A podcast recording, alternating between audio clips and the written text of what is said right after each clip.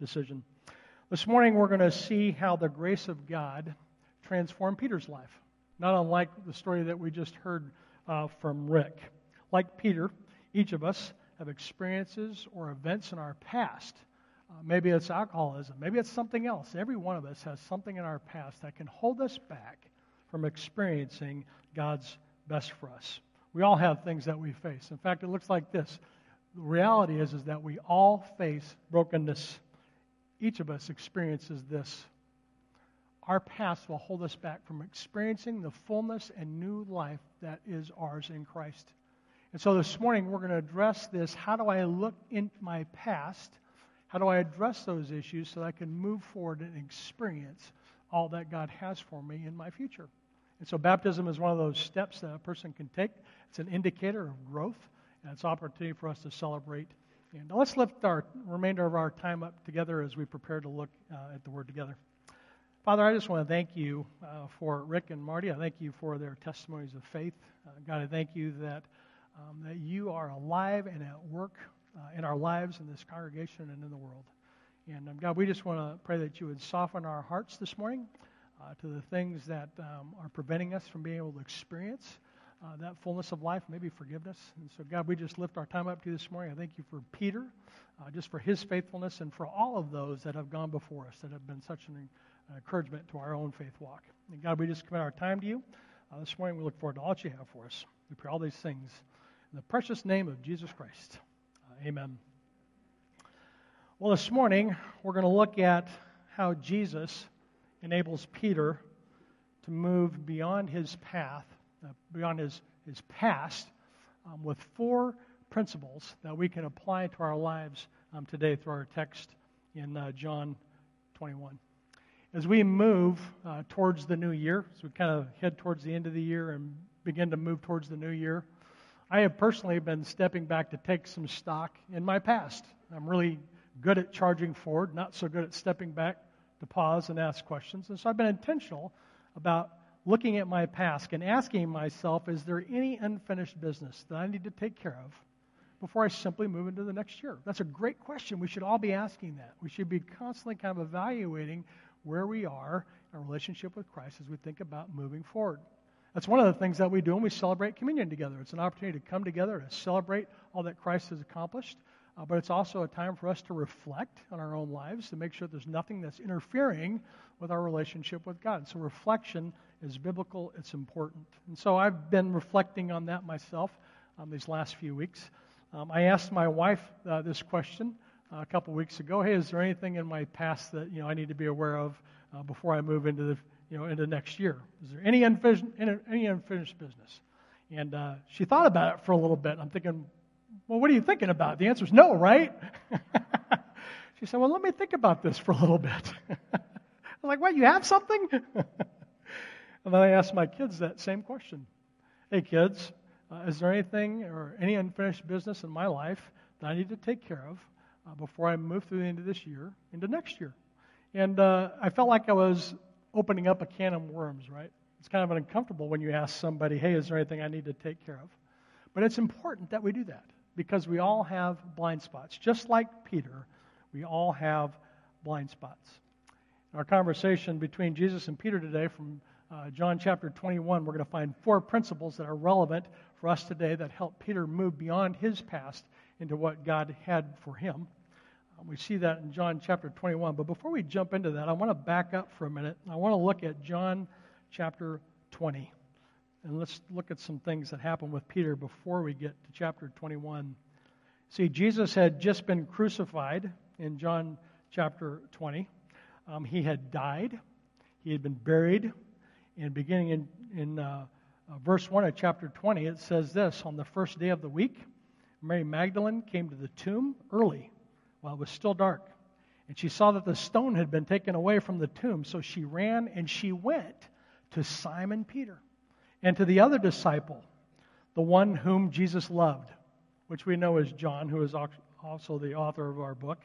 Uh, he's referring to himself in the third person here. And she said to them, They have taken the Lord out of the tomb. They've stole his body. We don't know where they've taken him. And so Peter went out with the other disciple and they were going towards the tomb. Both of them were running, but the other disciple outran Peter. He outran Peter and reached the tomb first. He stooped down to look in. He saw the linen clothes lying there, but he did not go in. Then Simon Peter came, following him, and he burst through. He went into the tomb, and he saw the linen clothes lying there, and he saw a face cloth which had been on Jesus, had been on his head, not lying with the linen clothes, but folded up in a place all by itself. And so when I read through this passage, just a couple of things. First of all, the fact that somebody would think that Jesus' body got stole kind of goes contrary to the fact that he came alive and rose again. And I just don't think his body was stolen. You know, if I was going to steal a body in the middle of the night, I don't think, I think I just would have gone in there, I would have taken it and run. I don't think I would have unwrapped a decaying body. I don't think I would have taken the time to fold up the clothes. The reality is, as these two men looked into the tomb, the reality is, is that Jesus came back to life. And beginning in verse 8, it says, The other disciple who had reached the tomb first, John, he went in. He went in and he saw and he believed. So he understood the reality of what had just happened. John had beat Peter to the tomb. He looked in and he saw and he believed. John saw the folded clothes. He understood that Jesus came back to life and, and he believed. But in verse 9 it says, But as for the others, they did not yet understand the scripture. And so Peter looks in and does not come to the same conclusion that John has come to. So there's some doubt still in Peter's mind. Verse 9 said, For they did not yet understand the scripture that he might rise, he must rise from the dead. And so they look in, they see this, and then what do they do after this amazing event? In verse 10, it says the disciples went back to their homes. They come up to the empty tomb, they look in, that's interesting, and they go back home. Now, Mary Magdalene, you know, Jesus appeared to her. She has this encounter with Jesus um, after they've discovered the empty tomb. In verse 19, we know that Jesus will appear to the disciples the first time without Thomas, but then down in verse 26, eight days later, we know that Jesus would appear this time with Thomas is there. And so Jesus has had two appearances with the disciples. John and Peter are home at their house. And then we pick up in verse 21. It says this, beginning in verse 21. After Jesus revealed himself again to the disciples by the Sea of Tiberias, he revealed himself in this way. He's going to reveal himself to them a third time, and he's going to do it in this way Simon Peter, Thomas, Nathanael, the sons of Zebedee, and two other disciples, they were together. Simon Peter says to them, I'm going to go fishing. They said to him, That sounds good. We'll go with you. And they went out and they got in their boat and they went out and they went fishing. And that night they caught nothing.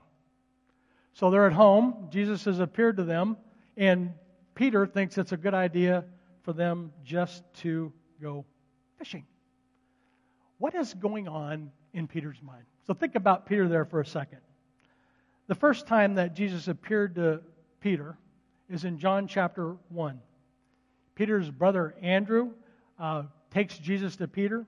Uh, Peter, who is called Simon at the time, has this encounter with Jesus. Jesus changes his name from Simon to uh, Cephas, which means Peter, and Peter becomes a follower at the beginning of John in chapter 1. And so Peter has become, it was a follower, and now all of a sudden we find him kind of broken by himself at home. Luke records Peter's first meeting with Jesus like this. It records it in a little bit more detail in Luke chapter 5. Simon meets Jesus and he's fishing. And so Jesus tells him, Cast your nets into the lake and catch yourself some fish. They've been there all night, they haven't caught anything. And Peter says, We have toiled all night long and taking nothing. But at your word, we will let down the nets. And when they had done this, they enclosed a large number of fish, and their nets were breaking. It's a miracle. It's amazing. And Peter, at this point, realizes that it's the Lord. And then you go on to verse 10. Everyone's in, afraid. They're in awe. Jesus says to Simon, Don't be afraid. From now on, you're going to be catching men. I'm going to make you fishers of men. And when they brought the boats to the land, they did what? They left everything and followed Jesus.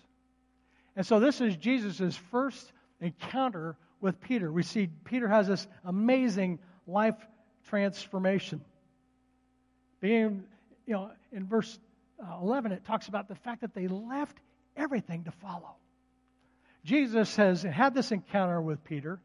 He's followed him. He's become a follower. He's seen these powerful miracles. He's heard amazing teaching for three years. He's heard um, of a, and just seen miracle after miracle. He's been at the hands and feet of Jesus for three years listening to that teaching.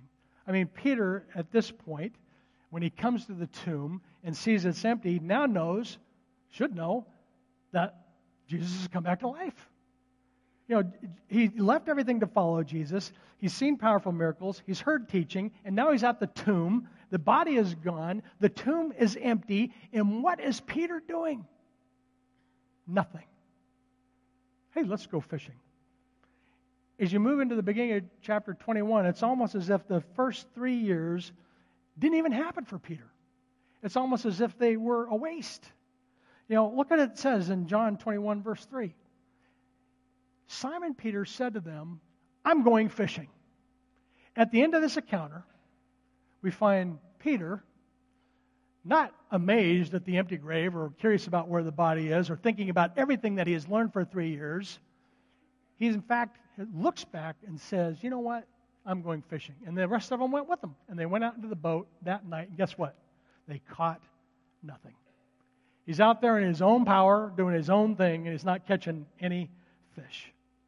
You know, Peter is in a strange place right now, isn't he? You know, Peter has hit a spiritual wall. He's returned to his former way of life. He's gone back to go fishing. And he's on his own, and his nets are empty. When you think about your spiritual walk, when you think about your spiritual journey, have you hit a wall? Have you hit a wall in your journey? Are you afraid of taking a step forward on your spiritual journey? Do you know what your next step is? Are you feeling stuck? Are your nets empty? Are you worn out trying to do things your own way? What's holding us back from experiencing the fullness of what God has for us in our life? Your past will always hold you back from experiencing the fullness of forgiveness and new life that is yours in Christ. Let's keep reading to find out how Jesus helps Peter move beyond his being stuck. Beginning in verse 4, it says this As day was breaking, Jesus stood on the shore. Yet the disciples did not know that it was Jesus. Jesus said to them, Children, do you have any fish? No, they answered. He said to them, Cast your net on the right side of the boat, and you're going to find some. You got to be thinking, hey, if I'm Peter right now, they'll be like, hey, I've heard this story before. So they cast it in, and now they were not able to haul it in because the quantity of fish was so large. The disciple, the one that Jesus loved, therefore, looks over at Peter and says, It's the Lord. I love what Simon Peter does. Simon Peter, when he hears this, the Lord, puts on his outer garments because he was stripped for the work. He's with a bunch of guys. He doesn't have any clothes on. He's going to go meet the Lord. He puts some clothes on. He throws himself into the sea because he wants to get to the shore before John this time. As you read down in, in verse 8, it said the other disciples, they came in the boat. I got this picture of Peter running to the shore this time. You're not going to beat me again. And he gets to the shore. The other disciples come following him in the boat, and they're dragging this net full of fish, for they were not far from the land. They were only about a 100 yards off. In verse 9, when they got on land, they saw a charcoal fire in place, which had fish on it. And so things have got to start clicking for Peter here. He's got this group of three things that are happening to him in his life. He's he caught this fish off the side of the boat like he'd done in the past. He knows it's the Lord, and then he comes up and he sees a charcoal fire cooking this fish. And the relevance of that charcoal fire, it's only mentioned twice in the New Testament. The other one's in John 18. The charcoal fire was the same kind of fire that was at play when Peter denied Jesus three times. And so we see this charcoal fire. And I know many of us are using gas grills. How many have gas grills? Everybody uses gas grills. Anybody use charcoal anymore? I love charcoal. It, has got some stuff on it. You got any chemicals? I don't know. But there's something about the taste of charcoal. But you've got that heater thing, and you throw some fire on it, and you put the heater thing in it, and it glows red. And all of a sudden, the charcoals are glowing. And so car- charcoal, it, it cooks with heat, not with flames. When you turn your gas grill on, you got these flames coming out here. It'll burn your meat, except they put these little diffusers in the top because they don't want your meat getting burned. And so, you know, when you burn with gas, it's flames. But when you burn with charcoal, it's hot. It's glowing embers. It's like when you build a fire. Uh, we got a little thing on our deck. We build this fire, and the flames are all shooting up. And then a little bit later, as the fire starts to burn down, what do you get? You get a nice hot bed of coals, and they are hot. A charcoal fire is a hot fire. It's used for refining metal. It's used for heating things up. In John chapter 18, they had a charcoal fire because it was cold and they were trying to warm themselves up. If it had been flaming, they couldn't have stuck their hand there, they got burned. Charcoal fire is about heat, it's symbolic of refining. And so Peter sees this charcoal fire, and he's seen it before, and I'm sure it clicks with him again. And it has fish on it. And Jesus said to them, Bring some fish that you have caught. So Peter is the one that jumps up, and he goes over and he hauls the net ashore filled with large fish 153 fish. That's interesting. There's 153 fish. It wasn't just a large lot of fish. It wasn't a net full of fish. It wasn't 150 fish 151 or 52. It was 153 fish. God is into the details of our lives, isn't He? God cares about every single one of us. You know, that's why He leaves the 99 to go search after the one.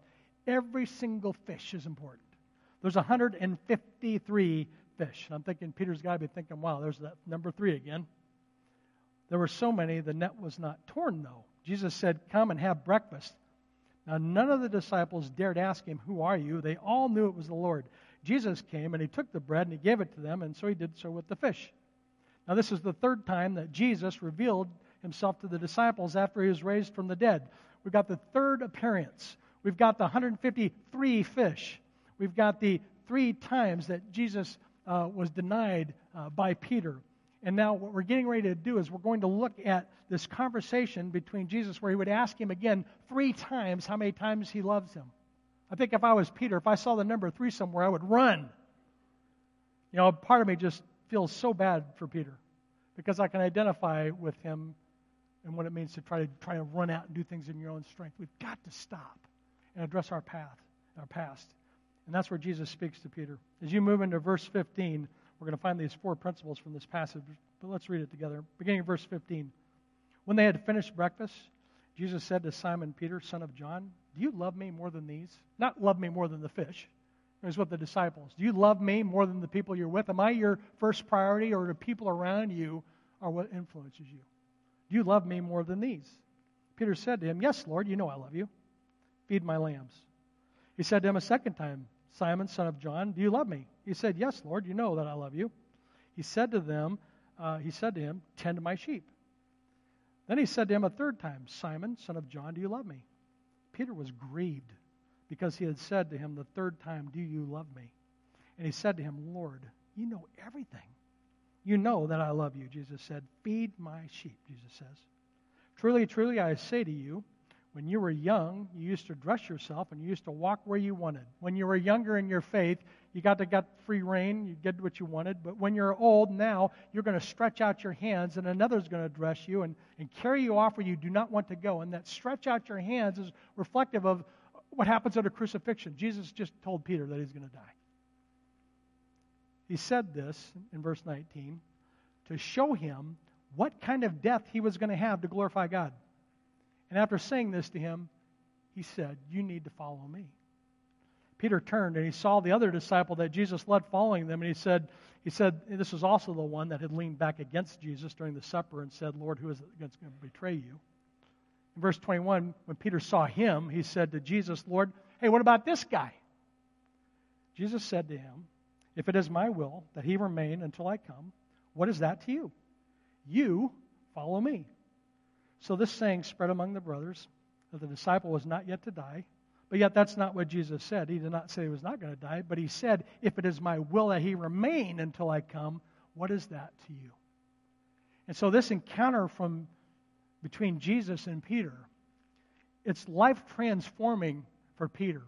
And we're going to look to see how it turned out in just a few moments. But I want to share with you four principles from this conversation that Jesus has with Peter that we can apply um, to our lives um, today. The first principle is this we find the fullness and forgiveness of new life in Christ when we break through our brokenness. When we break through our brokenness. Beginning in verse 17, Jesus said this. 17, very, right there at the beginning of verse 17. He said to him the third time, Son of John, do you love me? Peter was grieved because he said to him a third time, Do you?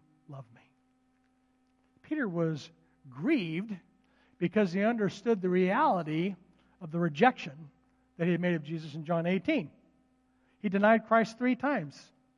I will follow you till death. I mean, everybody's listening, everybody's watching. I'm going to follow you. I'm going to follow you. What did he do? He denied Jesus three times. And he was grieved because of that. I'm sure he was embarrassed. I'm sure he's not talking to people about what happened. And so, in his grief, he isolates himself and is no longer stepping out in obedience to what God has done. He has not faced and broken through his brokenness. We need to acknowledge our brokenness. We need to talk about it. That's our testimony. People don't want to come to church for a variety of reasons. I think a lot of times people don't come to church because they just haven't thought about their need. They have no idea what church is all about. They have no idea what their need is. Sometimes people don't go to church because they've been hurt. There's something in their past that is keeping them from experiencing connecting to a local church. And so they haven't thought about their past and their need for Christ, or they have thought about their past and it's keeping them from it. A lot of times, I would say 50% of the time, if not more, of the people I invite to church make the joke, I can't come because if I showed up, the church would burn down. You ever heard that? It's just a sense of unworthiness. God doesn't want me. There's just a sense of defeat because of something that they've done in their past that they're embarrassed about. And it is holding them back from experiencing the fullness of the forgiveness and the new life that Christ offers us. A lot of times people don't want to make a faith commitment because they, they haven't looked back at their past and understood their need. Sometimes they look back at their past and they're embarrassed or they're afraid of what other people are going to think. We are so consumed about what other people think that it holds us back. Sometimes people don't want to get baptized because of fear or because of issues with family. You know, when I made a faith commitment, I made a faith commitment. I was the I was the first one in my family, apart from my wife, um, that had come to Christ. My entire family thought I joined a cult. You know, what's what's going on? My mom started crying when I got baptized, and there was so much fear about making a faith commitment and getting baptized. It was holding me back, and until I could break through my brokenness and say, hey, this is about my faith and about what God wants me to do in my life and step out in obedience, God wasn't able to use that testimony. We let other people hold us back. We let our own brokenness hold us back. And until we break through that brokenness, we are not going to experience the fullness of the forgiveness nor the fullness of the new life that is ours in Christ. We need to break through our brokenness if we're going to experience genuine life transformation. The second principle is this we need to listen wholeheartedly. We need to listen wholeheartedly. At the end of verse 17, when Jesus asked him the third time, uh, Lord, uh, he says, Do you love me? Peter says to him, Lord, you know everything. You know that I love you. Jesus said to him, Feed my sheep. Now, when you look at this passage, um, a lot of times people will talk through, um, you know, it, it's interesting to look at um, just the way Jesus talks to Peter. You know, he says, uh, Feed my lambs, and then feed my sheep, feed my sheep. And so if you look at this passage from Jesus' perspective, he does some things with regard to, hey, who do I want you to feed? Lamb, sheep. And so you can, you can do a little study on lambs and sheep. The other thing that's interesting is you can look at this from a text perspective. You know, what does the Bible say about this? And you can look at the, the, you know, Jesus asked him in agape, and he answered in philo, agape and philo. There's different types of love. Uh, then at the very end, the last time he asked, it's philo, philo. And, and so you can look at it from a text perspective, and you can say, hey, what, what's the text say about this? But you know what's interesting? If you look at this from Peter's perspective, which is what we're doing, we're looking at how this conversation with Jesus transforms Peter. So let's look at this from Peter's perspective. Jesus asked him the first time, Do you love me? Yes, you know I love you. And Jesus says, Really? Peter, do you love me? Yes, you know I love you. That's kind of indicative of Peter. Peter typically thinks, you know, or speaks before thinking. And so Peter just blurts out an answer, blurts out an answer. That third time that Jesus asked him, Do you love me? You know what he says? He says, Lord, you know everything. You know me. You know my heart. You know what I'm thinking. You know everything that there is to know about me in my brokenness, in my impetuousness. You know everything there is to know about me. You know that I love you. And so there's something different in Peter's heart with regard to what he heard Jesus asking him. When somebody asks you a question, are you reflectively thinking about it or are you already thinking about your answer?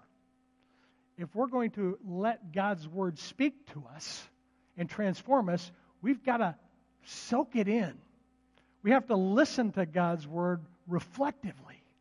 You can read. I, I read the. I, I got to go read the Bible you know, every year. So I'm reading, reading, reading, reading. I, I read stuff just because man, I got to get these three chapters done, or I'm not going to get my. There's a difference between reading the Bible or doing a devotion and stopping and hanging on one verse, looking at it, thinking about the words. How does it apply to my life?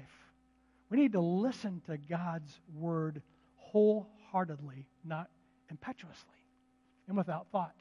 And we see Peter do that. That third time that Jesus asked Peter, Do you love me? He listened wholeheartedly, reflective in the fact that, Jesus, you know everything there is to know about me. I do love you. And so we need to listen wholeheartedly. The third principle is this we need to put aside ourself. Peter has embraced his brokenness. He understands he's rejected Jesus. He's acknowledged loving God. Um, this time, he understands that he's going to die. His hands are going to be stretched out. He's going to go someplace he doesn't want to go. Um, no sooner than he hears all these things, his first question uh, to Jesus, after he gets done with Jesus here, is Hey, what about John? you know, in verse 22, Jesus says this to Peter. He says, If it is my will that he remain uh, until I come, what is that to you? You know, Peter is embracing his brokenness. He's learning to listen, but what's the first thing he does? He looks over to John, the disciple that Jesus loved the most, the one that's beat him to the tomb. I mean, you got to say he's getting beat up by John. There's this healthy competition in my mind that I envision between Peter and John. Peter hears that he's going to die, and the first thing he wants to know is, hey, what about John? Is he more influenced by the people around him, his friends, or is he really listening, engaging with Jesus? Is Jesus really the most important? I think that's why Jesus asked him at the beginning, Hey, am I more important to you than these? Not the fish, these other people. Do you let other people influence you more than my word? What influences you? We've got to put ourselves aside. It doesn't help that John keeps rubbing it in his face, right? Do you compare yourself to others? Are you more worried about what others think than about what Jesus says?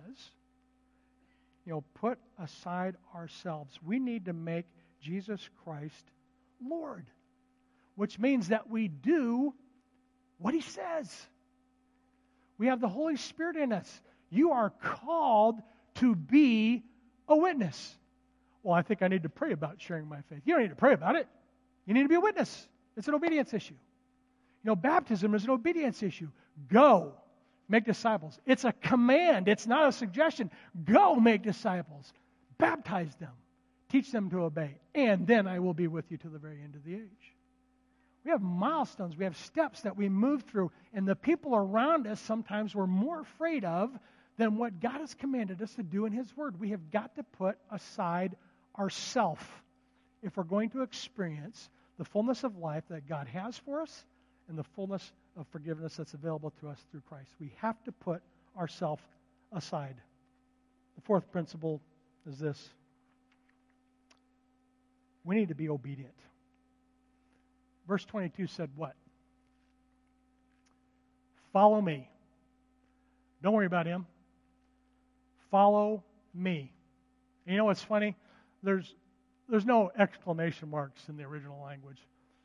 It happened in a translation because the follow me in the, in the original language they use verb tense, you know, passive, active, you know, those kind of things. They use tense to communicate their point. When, when Jesus says, follow me, he uses an imperative word. In other words, go do this. It's imperative. It's not optional. It's a command. Follow me. You follow me. It's an obedience issue. There's times when we have to follow Christ into places that make us uncomfortable. There's times when we have to put His word in place into our life and it makes us uncomfortable. We're in good company. At least you don't have to worry about, at least today, as far as we know, getting crucified. That's where Peter is headed. And Jesus says, Look, you need to follow me. Don't worry about John. Don't worry who's going to go before you. Don't worry about how they're going to die. You follow me. And you know what? Living the Christian life, seriously, it's easy. It's easy to follow the Christian life. It really is. If you read and you study and you apply God's word, living the Christian life is simple. You know, the goal of reading the Bible and studying it, even our preaching, it's not just to share information. It's like, wow, that's interesting. The goal of obedience is transformation. And when we are living our life out in God's will, there's a sense of peace that comes from that apart from our circumstances. You know what gets us worked up? What gets us worked up and what makes it difficult is when we start thinking about the people around us. It gets difficult when we don't embrace our brokenness. You're telling me to do something I need to do, and I don't even understand why I need to do it. That's the struggle. Or I heard what you said, but I really didn't understand it, and that's where the struggle is. I know God's told me to do this. If I just did it, it would be easy. The difficulty in the Christian life has nothing to do with following Christ and has everything to do with the influence of the people around us. We need to put ourselves aside and be obedient. That's the fourth principle that we learn from Peter's life. You know, the struggles that we have to that we have to put up with are, are, are not from here, but out here. And we need to live for in here. This is where life transformation comes from. Don't let your past hold you back from what God has for you moving forward. We need to break through our brokenness, listen wholeheartedly, put aside ourselves, and we need to be obedient. And as a result of Peter's transformation, we see God work mightily in him. In Acts chapter 2, verse 14, Peter says uh, he has an opportunity to speak before these crowds, these huge crowds. Peter stands up with boldness and says, with the eleven, lifted up his voice and said, Men of Judea, all who dwell in Jerusalem, let this be known to you and give ear to my words. He stands up with boldness and tells them about their need for a relationship with Christ. He spells out the gospel. He looks back on his life, he looks back on Christ's life. He's done these four principles in his life, and God is using him in amazing ways. And the result is this when you go down through the book of Acts, the next verse, in verse 41, those who received his word were baptized, and there were added that day about 3,000 souls. This is the same guy that previously had given up and had gone back to his home and was now fishing until his encounter with Jesus Christ transformed his life. And that same power to transform lives is available to us today. This morning, I want to ask you are you experiencing the fullness of Christ? Is there any unfinished business that you need to take care of that's holding you back from experiencing the fullness of forgiveness and the new life that can be yours in Christ? On your welcome slip this morning, across the top, there's a set of numbers, uh, just one through five. I want to encourage you to take one of these steps. If you do not have a relationship with Christ, you can circle the number one. If you say, I think I have a relationship with Christ, I'm not sure if I have one, I want to know more, one, more about it, would you circle the number one at the top of your welcome slip? I would love the opportunity to talk with you. Pastor Matt would love the opportunity to talk with you. Our church exists to help people understand how to have a relationship with Christ. If you've never had an opportunity to take the step of baptism, circle the number two. We will leave this up and we'll do it again next week. In fact, we'll just we'll do them every weekend. As many people that are ready to take that step, we'll celebrate that with them. And so if baptism is your next step, take that step. Get involved in a small group. It's not scary. It's really not. That's where growth comes from. People love hanging around there. A lot of groups have meals. The biggest issue is trying to make room for it in your calendars. I guarantee you it will transform your life. If you get together with others, read His Word, study it, and apply it to your life.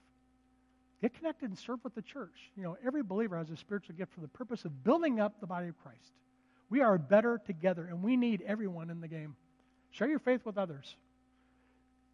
If you need some help with that, you know, we'll help you write your testimony. I'll match you up. You know, Pastor Matt and I are looking. There's people that have questions about Jesus, and people that have said, "Hey, I'm willing to talk with somebody about." They have questions about Jesus. We just need to match them up. And so, if you want to know more about how to share your faith with others, um, we'll help you to be able to do that as well. Peter, one man, life transformed, preaches. 3,000 people here. 11 of them are together. We see the birth of the early church. 1, 11. Can you imagine what it would look like if 200 people, if just the people in this room were to take seriously, take that seriously and do it? Think about the impact that we would have, not just in this church, but in your families, in our community, in this world. Would you pray with me? Father, I just want to thank you for this day you've given us today. I thank you for the hope that we have in Christ. Uh, God, I know that uh, we've got a full morning this morning, so I just want to pray that you would continue to go before us as we uh, move towards the conclusion of our series. God, I pray that you would transform our lives for your glory. God, we commit them to you. Uh, for your glory, we pray all these things in Christ's name. Amen.